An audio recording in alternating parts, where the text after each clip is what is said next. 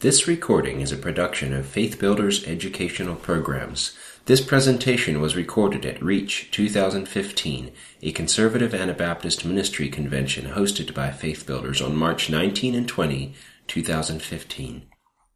I would like to make two statements before I begin. The first one is that I heartily endorse last evening's message. If you did not get it, you should listen to that. Earlier this week, I was reviewing a clip from a charismatic healing service over in, in um, Africa. And as I was watching the excitement of people being healed miraculously in the name of Jesus, and I questioned my own spirit why we don't do more of that or see more of that in our own circles. God spoke to my heart and said, Healings of the body last for a lifetime, healings of the soul last forever. And so while we're excited about God healing people, and He gives that opportunity in the book of James, and praise God for anybody who has experienced that and the excitement of that, our greater works that we must do is to win the lost. And so I heartily endorse last evening's message.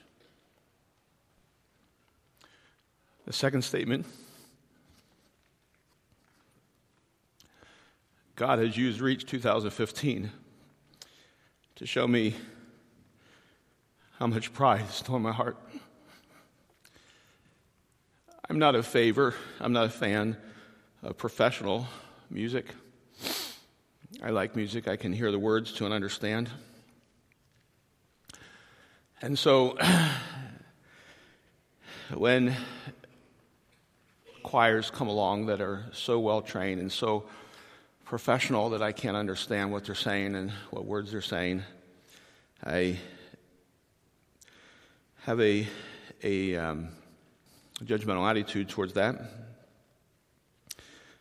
On Wednesday, as the administrators were talking uh, in various ministries, and I brought that question up of how do we how do we uh, go for excellence but still have community that we can all love each other?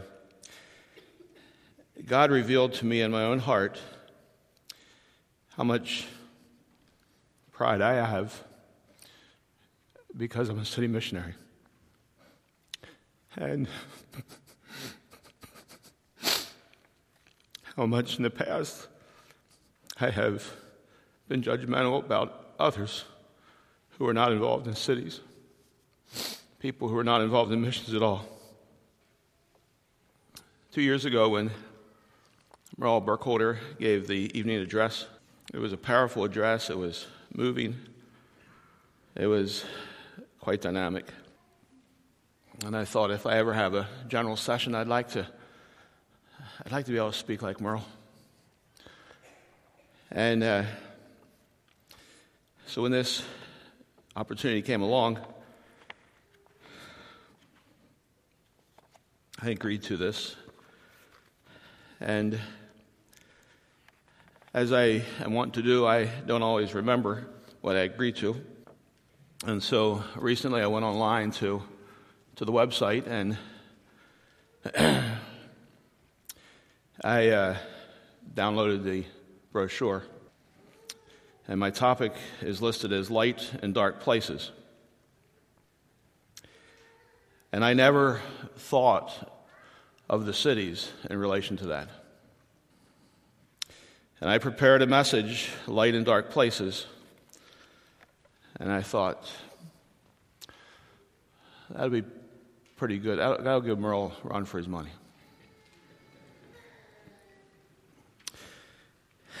Last night, as I was sitting here, I looked at this brochure. And this brochure says that I'm speaking on glorifying God in the city.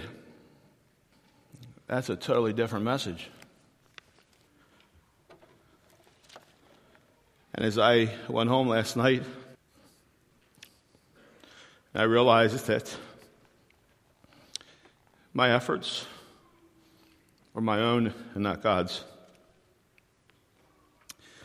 I abandoned that one And this morning at 3 o'clock this morning, God gave me a new one. So, whatever benefit or glory comes from this today, you know it's God, not me. Let's kneel before the Lord in prayer.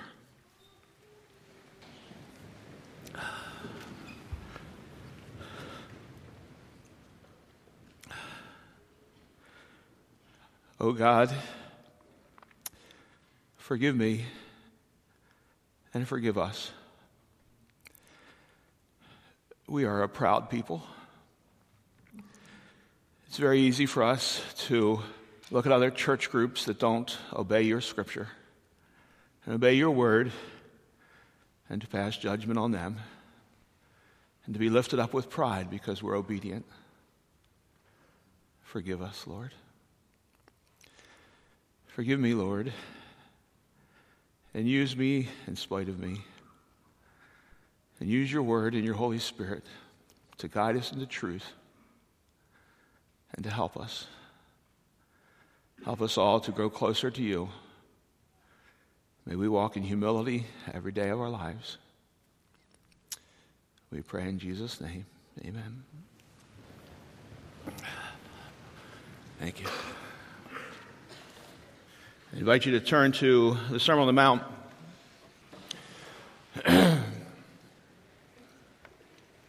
I was in the Haymow one day, and a young 17 year old high school student helping my uh, nephew and brother in law putting hay into the mow. And somehow the subject of cities came up, and he made this statement Everybody who lives in this city is lazy and crazy. And I said, Everybody? He said, Oh, yes, everybody. And I was hoping for the opportunity to allow him to dig that hole a little deeper. But, uh, my nephew said, He lives in the city. He said, Oh, uh, almost everybody who lives in the city is lazy and crazy.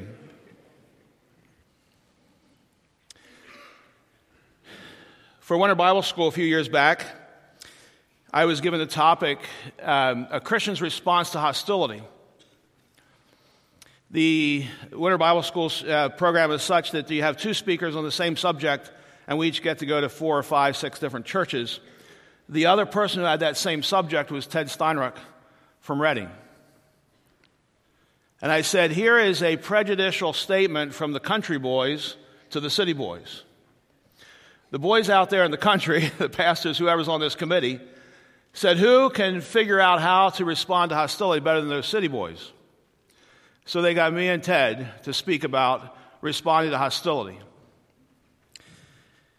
The very fact that I did not even think about cities when we got the topic light and dark places, and yet it was put together and announced in your program as glorifying God in the cities slash light and dark places is a prejudicial statement. Seeing the multitudes, he went up into the mountains and he was set. His, his disciples came unto him. What do you see when you see the multitudes? What is it that you observe? Do you observe the skin color? Do you observe the nationality? Do you observe the fact that they haven't washed for a while? Do you observe the, the stumble of the, of the drunkenness down the street? What do you observe when you see the multitudes? If you are a prejudicial person towards the people in the city, you will never win the city. And so, what do you see? What do you see what Jesus sees? When Jesus looked here at the multitudes, he saw beyond skin color. He saw beyond nationality. He saw beyond gender. And he saw the bitterness of soul. He saw the sorrow of soul. He saw the grip of sin on people's lives. So, what do you see when you see the city? When you go in and see the multitudes and the people, do you run for the hills? Do you hope that God never ever calls you into the city? Do you hope that somehow God's going to keep you from the city? What do you see when you see the multitudes? Is it possible to walk into the city and to see the pain of the children who are living with a drunken father, a prostitute mother? Do you see the, uh, the pain of the children who don't know what they're going to eat tonight for supper? Come home and mom's not even there. Not even sure exactly when she's coming home. Do you see the children who have lost their virginity because of a neighbor, because of somebody, maybe an uncle? Do you see the, the tears and the fear, the sorrow, the pain of the young lady who gave herself to a man she thought meant what he whispered, but left after the baby came. Do you see that pain? Do you see that sorrow? Or do you just walk around with disgust? Why don't these people? They're too lazy. Everybody living here is lazy and crazy. What do you see? Verse 2 says, He opened his mouth and taught them, saying, I'm wondering, how much do we open our mouth? If we're going to glorify God in the cities, we're going to have to open our mouth. Lifestyle evangelism is not going to work. I want my life to show for Jesus. Most of us men, if we're going to be honest, I want my wife to show for Jesus. And the only time we show for Jesus is on Sunday morning when we sit beside her in church. Lifestyle evangelism is not enough. Friendship evangelism is not enough. We need to open our mouths and speak. Seeker friendly church is heresy. He opened his mouth and taught them. And Jesus said to you and to me, Go into all the world and make disciples. We need to open our mouth and proclaim. And then he goes, Blessed are the poor in spirit. Are we really poor in spirit? Are we really those who recognize that in me, that is in my flesh, dwells no good thing? Or are we very proud of our heritage? Well, I thank God for the ability to work and the ability to sing and all of the things that we have. We've been very, very blessed. But in us there dwells no good thing. Do we recognize that? Are we really poor in spirit? And I get down here and we talk about all of these. And then we get to verse 6. Blessed are they which hunger and thirst after righteousness, for they shall be filled. To hunger and to thirst after righteousness. My sons and I hiked the Appalachian Trail. There was a couple times where we just were out of water and we didn't know where the next water. We understood hungering and thirsting. And we were looking, there was a water puddle on the ground that we were thinking about lapping up.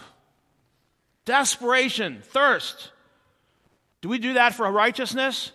Are we hungry and thirsty for my righteousness, for your righteousness, for our neighbor's righteousness, for the prostitute's righteousness? What are we doing? Are we really, really after righteousness? Or are we, as a church, hungering and thirsting after bigger houses and better cars and the big pickup trucks and the vacation homes, the apparel, the technology? What are we hungering after? Then we get down to verse 13. It says, Ye are the salt of the earth. But if the salt had lost its savor, wherewith shall it be salted? It is henceforth good for nothing but to be cast down and to be trodden under the foot of men.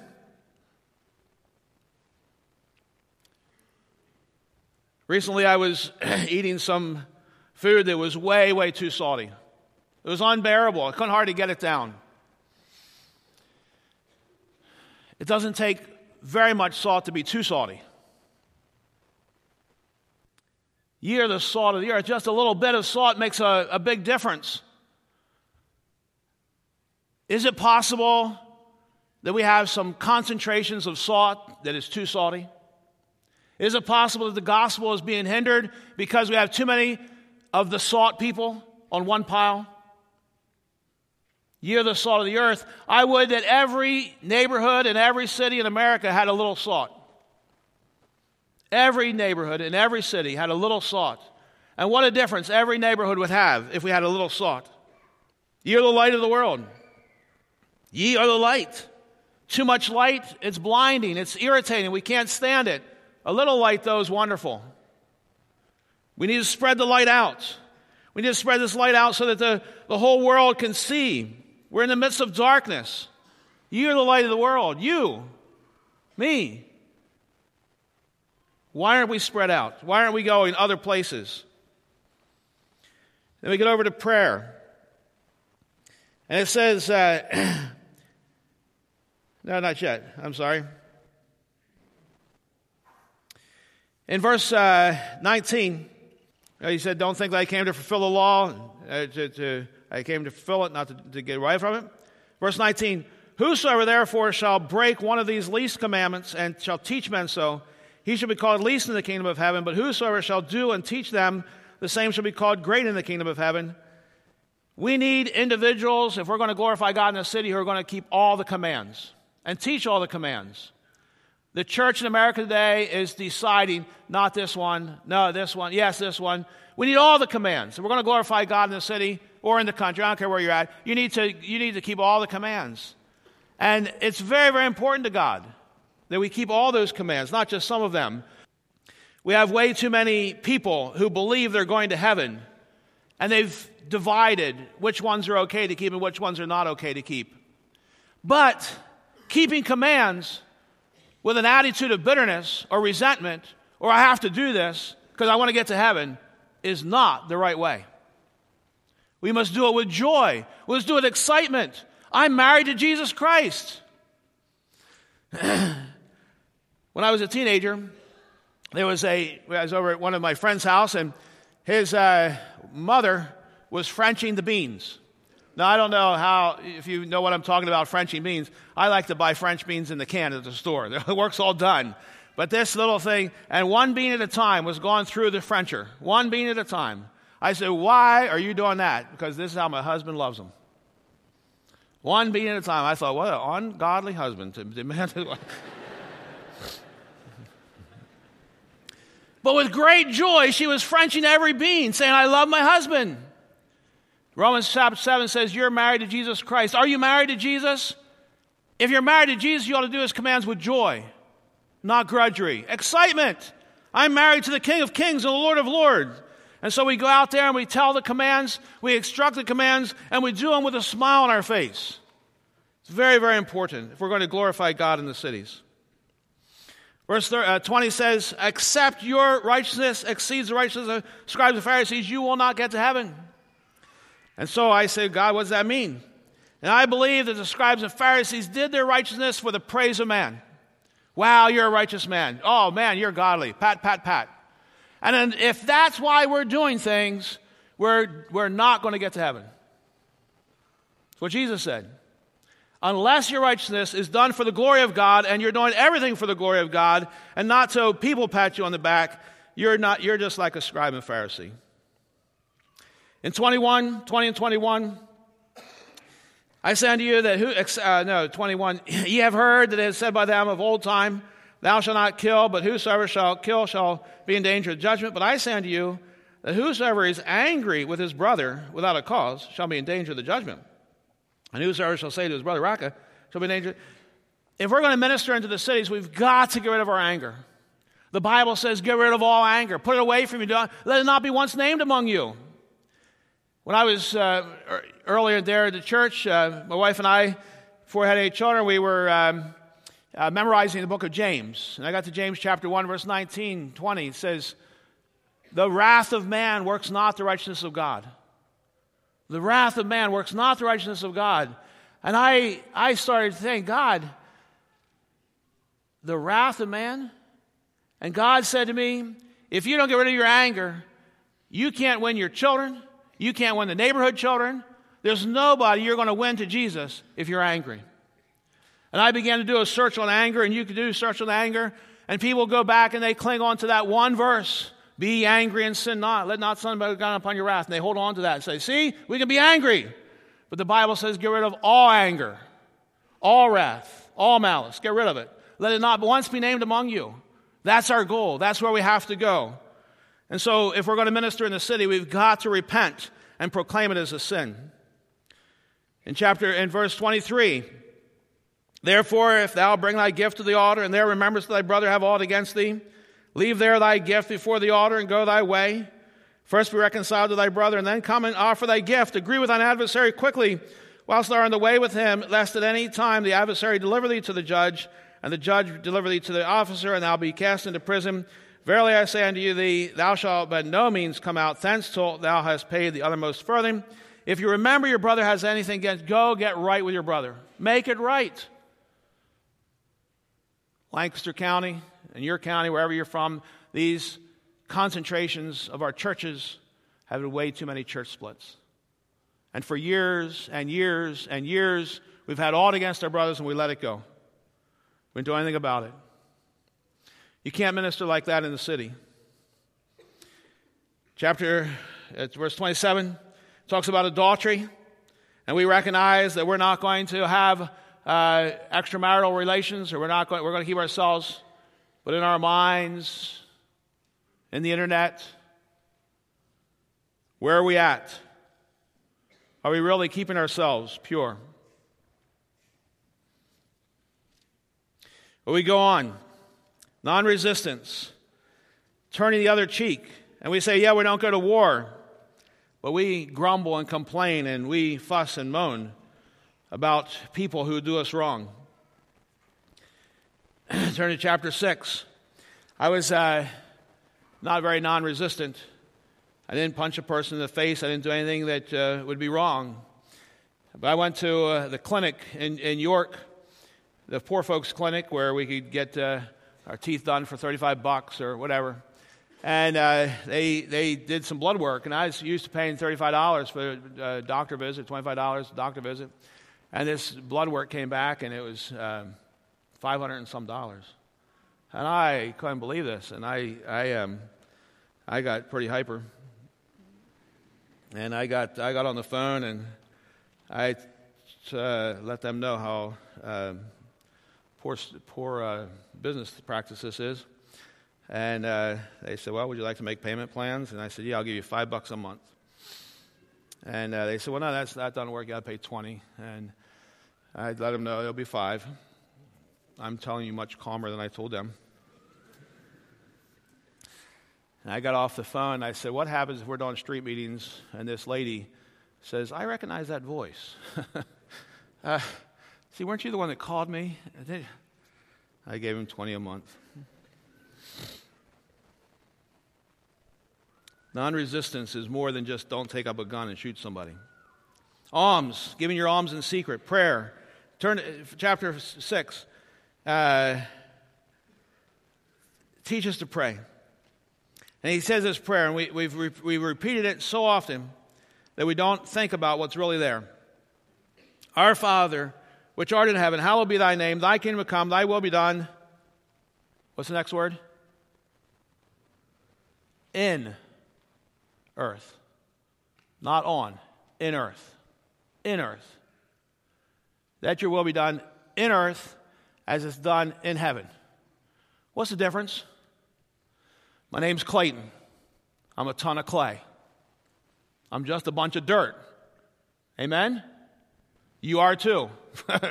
Someday you're going to die and you're going to go dust to dust, ashes to ashes. Your earth. God, may your will be done in earth as it's done in heaven. If we want to glorify God in the cities, we've got to constantly pray, God, may your will be done. How's it done in earth? In heaven? It's done immediately, it's done cheerfully, it's done exactly, precisely. That's what I want in me, God. It's got to be in earth as it is in heaven. Fasting. Are we going to, to do that? We go over to wealth. Verse 19. I don't have time to get all this in.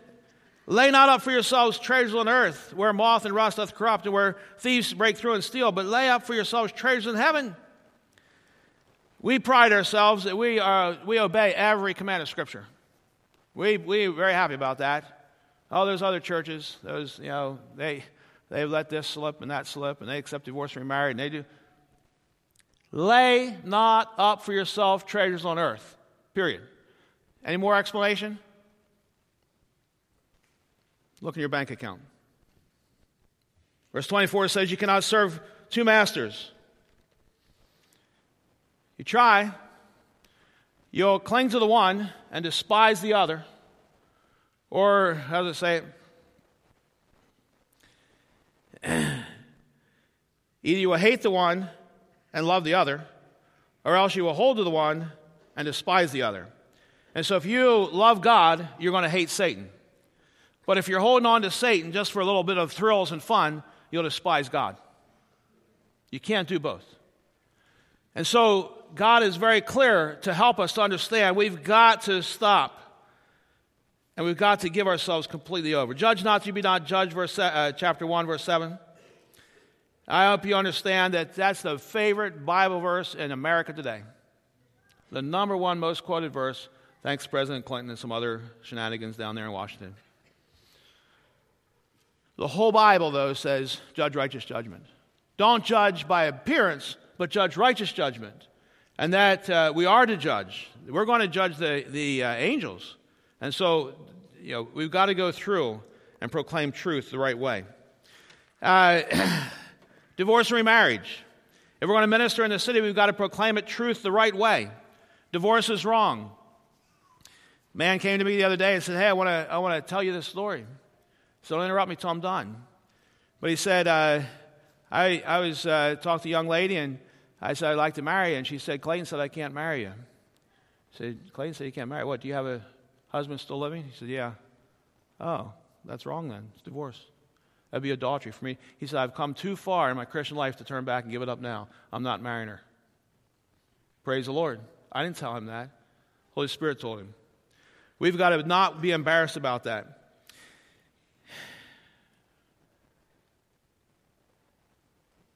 24. 724. Therefore, whosoever heareth these sayings of mine and doeth them, I will liken him unto a wise man which built his house upon a rock. And the rain descended, and the floods came, and the winds blew and beat upon that house, and it fell not, for it was founded upon a rock.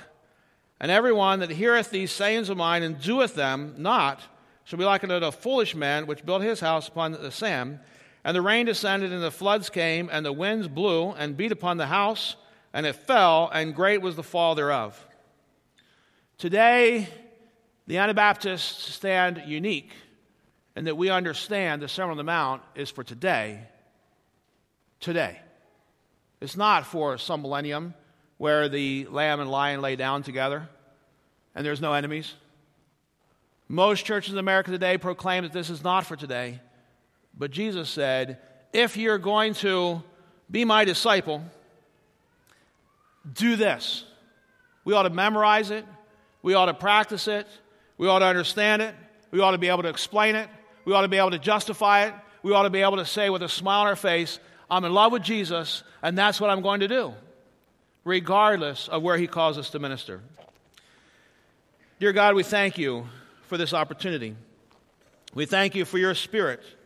We thank you that your word is truth. And we thank you that your truth is going to prevail and your word will prevail. And so, regardless of what I think, regardless of how I feel, regardless of what I say, regardless of what I've been taught, regardless of what I've been trained, it's your word. It's your Holy Spirit. May we fall in love with you. May we proclaim your truth in the cities that you call us to.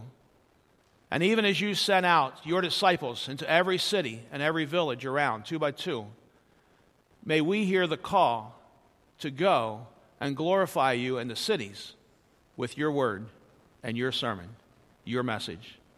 Bless us and make us a blessing, we pray. In Jesus' name, amen.